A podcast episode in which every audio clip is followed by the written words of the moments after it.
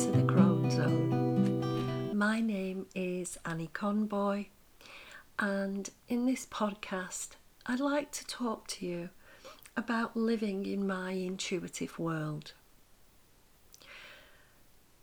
I have moved into what I called an intuitive world in a gradual process, probably over the last 25 or 30 years bit by bit, adjusting my sense of what is real and what isn't, and beginning to run my life in a different way.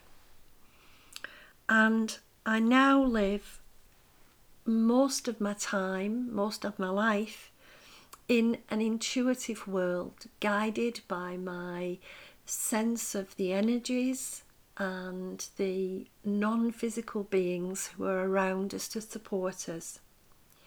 It's been an interesting journey, um, not one that I ever planned to undertake because I came from um, an open minded skepticism and have moved from skeptical mm, query into uh, full on belief into adopting into my life the things that help me to work with my intuitive senses and to be guided and have a life that's different in some key respects than the life that I once had.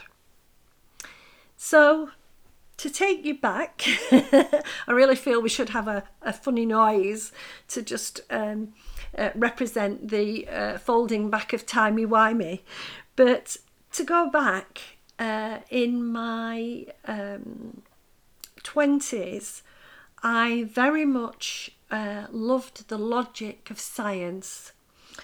I was curious about things like reincarnation and past life. Uh, and uh, near death experiences. But for me, the explanations were within science and within particularly the psychology of the mind. I studied psychology, was very interested in what made people tick, wanted to understand why some people had certain experiences and why others didn't. Also, having a healthy uh, regard for perhaps uh, imagination playing a big role in things. Um, maybe even going as far as wondering how much of what was said was just made up.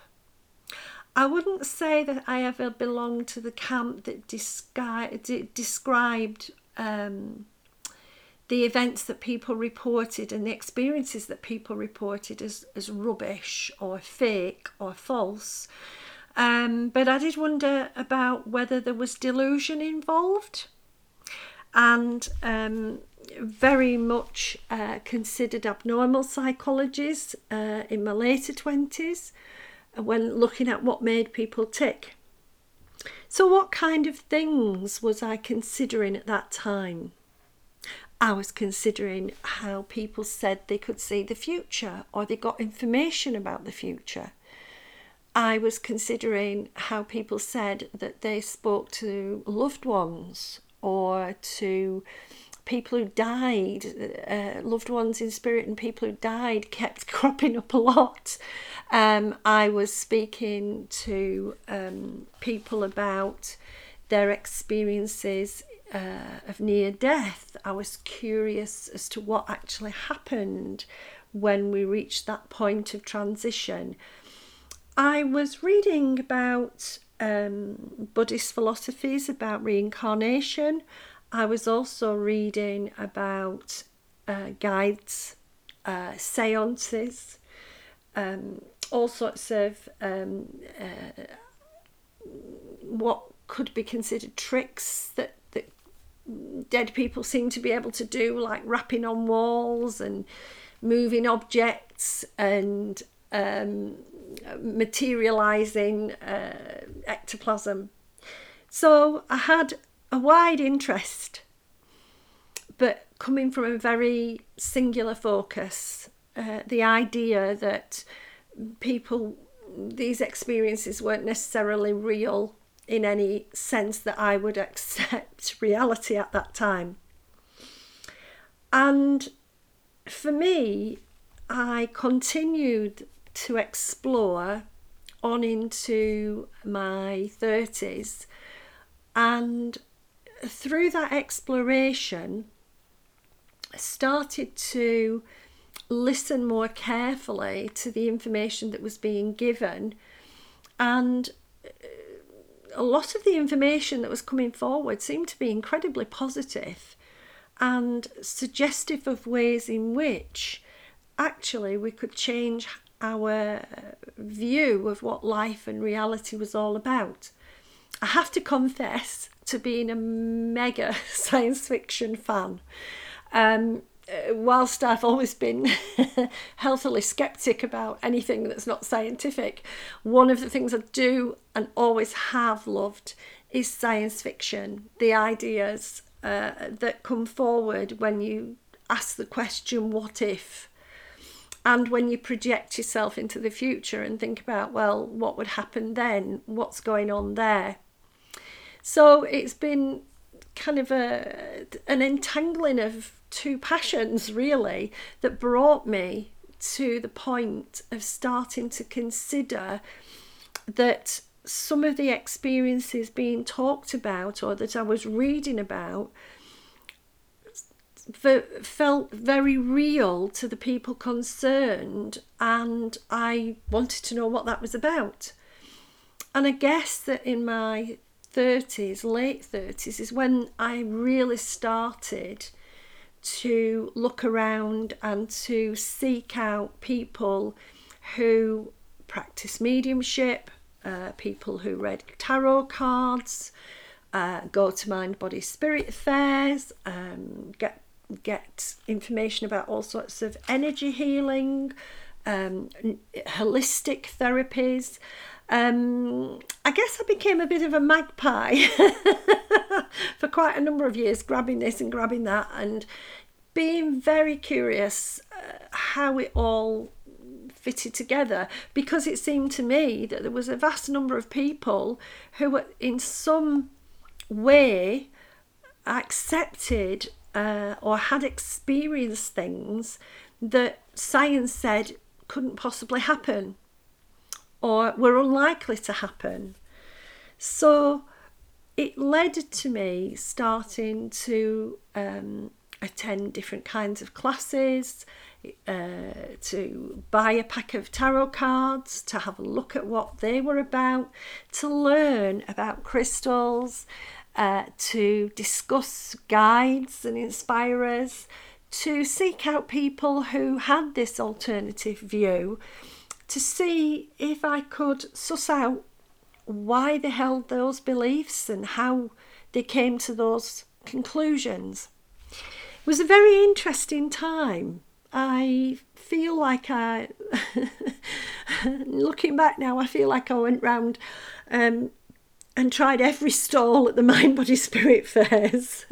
um, just curious and and really searching, searching for knowledge. And I guess when I reflect on it now, searching for certainty, trying to understand a completely opposite view of reality than the one I felt was the solid foundation on which I'd built myself. So I guess you could also kind of call it a deep inner journey, a, a way of working out what I believed in and whether science itself had all the answers I needed. It was also, I feel, a time where I went through uh, several crises of faith uh, what did I believe in? Was there anything to believe in? Was it all just a case of when you're dead, you're dead? How how did that fit with being human and what being human was about? I remember reading lots of different philosophers, atheists and agnostics and religious philosophers and um, spiritual people sharing their philosophy and getting more and more muddled and not really being able to see any change in my life for all of this uh, searching, searching, searching. the point at which it changed for me was uh, when I became a mum. I uh, had my daughter uh, when I was 42. And it acted as a greater focus for me once I'd stepped out of the baby brain, anyway. Um, and it, it made me think what, what am I going to pass on to this child? I know how I was brought up, I know how other children are brought up, but what is it that I believe in, and how do I bring up this child in a positive way that helps this child to, to cope with the world that we're in? And it was at that point, um, quite a number of years ago now, when uh, I actually recognised that science wasn't giving me the answers I needed. There were gaps in the logic. The arguments for and against uh, divine beings and non non-existence of divine beings the arguments for getting 70 years of life and then that's it against having eternal life were were really difficult to reconcile and it was around this time that I started to get much more conscious of the connection to my intuitive senses, to realize that um, my head was logical, but my heart knew. Uh, and if I followed my heart, my heart would always lead me in the right direction. Not easy when you think you've followed your heart and you get into a disaster and then you realize actually you were following your head all along. So that took a piece of puzzling out to try to work out what was the what was the way forward. And in the end for me, the way forward was actually to pick up the threads of things that I had rationalized away or parked on one side even and thought there's no rational answer so I'm I'm not going to look at it or consider it.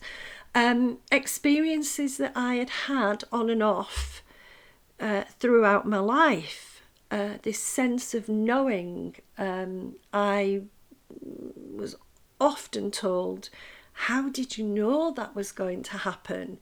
And I would try to scrabble round in my mind for a, an answer, knowing that I didn't really know how I knew, I just knew. Um, starting to recognize that some of that was actually the intuitive senses that we all have, trying to prod my conscious brain with information, but information my conscious brain was resisting.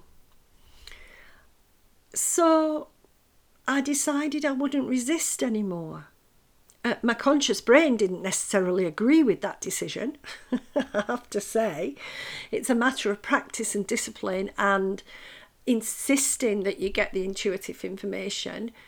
But when I started to sense things, you know, it's hard to dismiss feeling somebody holding your hand and there's nobody there it's hard to dismiss feeling somebody else's heart attack and knowing it's not definitely not yours.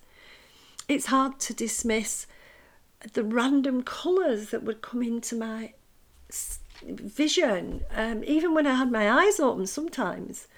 And as I lay going to sleep, the, the, the hundreds of faces it seemed like that would pop through and appear in front of my eyes and smile at me and the sounds, the sounds in the house that couldn't have been there because there was nobody else there. All of that um, jumped me out of mere curiosity into actively trying to find. So, one of the things that I did was I finally went to a spiritualist church. I'd been having so many bits and pieces happening, I, I couldn't couldn't forget it or I couldn't ignore it anymore. Um, and I found my way to a spiritualist church And there were people who actually were quite clear that non physical people do exist. There are non physical beings. It's us who aren't tuning into them. You know, we're out of step. It's, it's the material real world that doesn't acknowledge that there is a different kind of intuitive world there. And that was a huge opening process for me uh, to find people who spoke about the things I'd been dancing round the edges of uh, in such a matter of fact and easy way, in an accepted and validated way. It made me feel that the information I was now getting from my intuitive senses must have some purpose and some point. And if it meant that I had to step out of the logical world and go into the intuitive world, well, maybe it was worth having a try. From going to Spiritualist Church, I ended up in a development circle.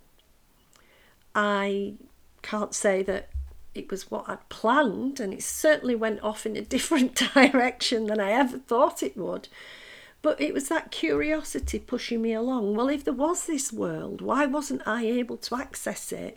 And why couldn't I live in it? Were, were the two worlds so far apart that you had to choose one or the other? All these kind of things cropped up for me as I was doing my development until I started to realise the information I was getting was actually solid information these non physical beings, these people who didn't have bodies, were giving me information that couldn't have come in any other way. I did lots of testing. Absolutely. I set myself little experiments and uh, dismissed half of what I was told as, oh, I must have read that in a book or somebody's told me that. Um, I, you know, I wasn't forgiving in and moving into the intuitive world very easily. I had to carry my doubt with me as I think as a bit of a protection, really. Um, but what I was gaining, bit by bit by bit, was trust. Trust that it was there. And I ended up being a medium in public standing on platforms giving messages on stages with audiences, um, reading messages, telling people messages one to one.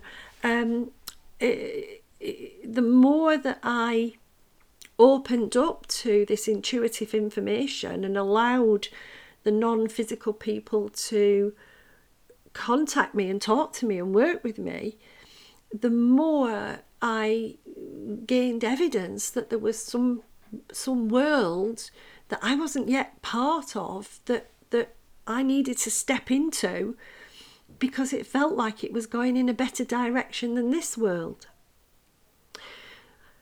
Eventually, um, after about three years, I recognized that my belief was now absolute. I was no longer a skeptic. I had come on a whole journey right the way through to believing in these non physical people. And I feel like that was my real, genuine acceptance of the intuitive world. And at that point, the doors to that intuitive world opened up, and I was allowed inside. So, what do I really mean by an intuitive world? I don't operate on logic. I still try to plan my diary, try to organise my days just like the material world, but I also know that what I write down or what I plan could be changed in an instant. I know that I'll be asked sometimes to do things and I won't need and I, I won't know why, but it's important I do these things because that will make other things happen. And there is no urgency of time because time is a fluid concept anyway. I'm back to needing that timey wimey music again. That our past lives and our future lives are a, on a continuum of now, uh, on a continuum of existing in a fluid space. I live in a world that's populated by physical people and the non physical. I live in a world where I can speak to my loved ones who've died in this world but are still very much alive and thriving in another world. I have synchronicity um, everywhere.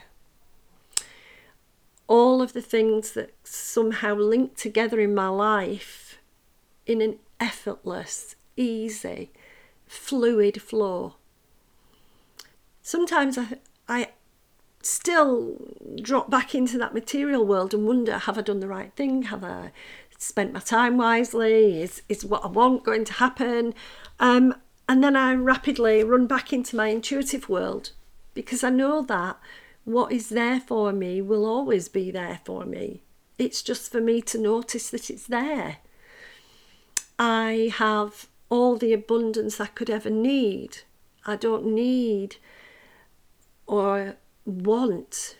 I might require and desire, but that's a very different kind of living. And whenever I put a thought out, oh, this would be nice, it happens.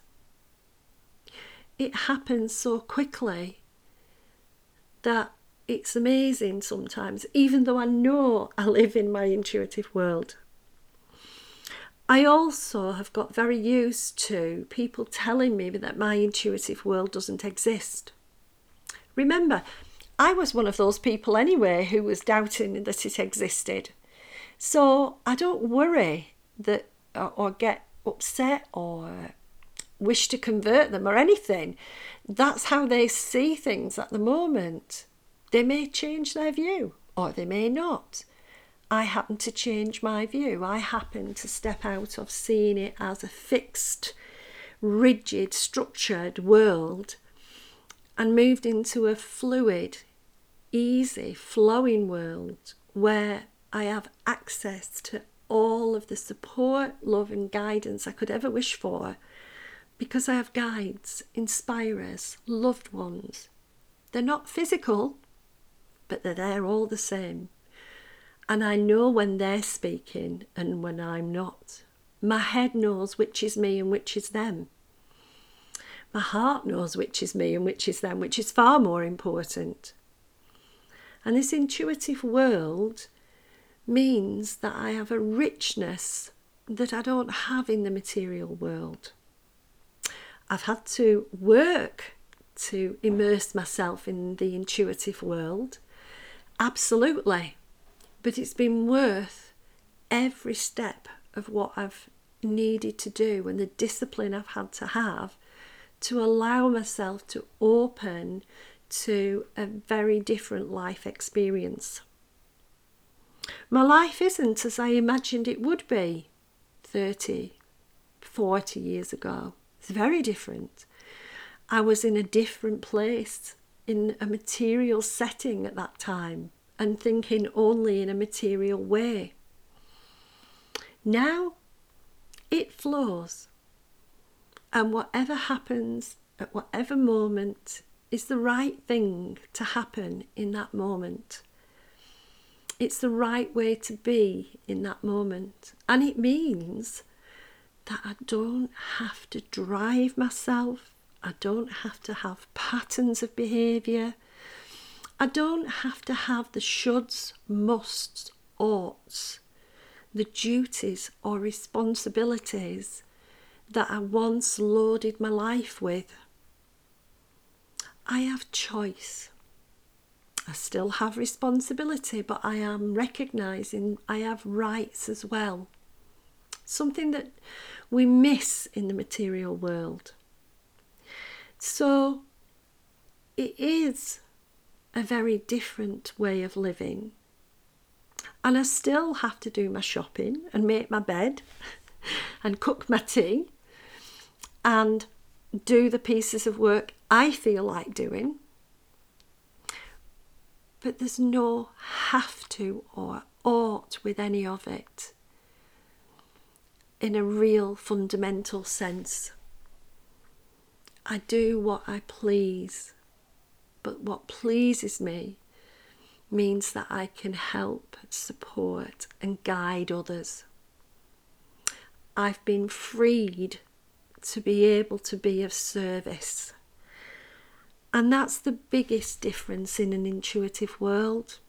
It's allowed me to recognize how best I can serve others and myself to get joy from the pure action of service, to do the things my guides request, knowing that I can always say, No, I don't want to do that.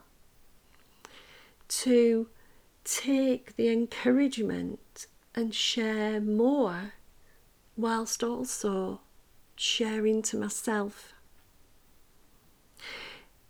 It's a wonderful world. It's not hard to get into. It requires, however, a shift of the head, putting your mind into a different place, accepting there's a different perspective. I gave up a long time ago thinking that I could prove to others that the intuitive world existed. There are many, many closed minds out there What's important is that I live my life in my intuitive way, in my intuitive world. And I invite people to come into my world. But I don't accept when they say to me, it doesn't exist. They may not have experienced the connections and the intuition in their lives, but that doesn't make my intuitive world any less valid. Thank you for listening. I hope that you've enjoyed this podcast. And if you have any comments or questions, please leave them. I love uh, when I get feedback. Uh, I love when I get questions because that just means I can do another podcast. And I so I'm loving doing these podcasts. I've only done two, this is only the second. But having got that leap off my cliff with the first one, I'm really enjoying this. So you can find me at www.annieconboy.net or I'm on Facebook, Twitter, and Instagram. Just look for Annie Conboy. Google me and you'll find me. Thank you.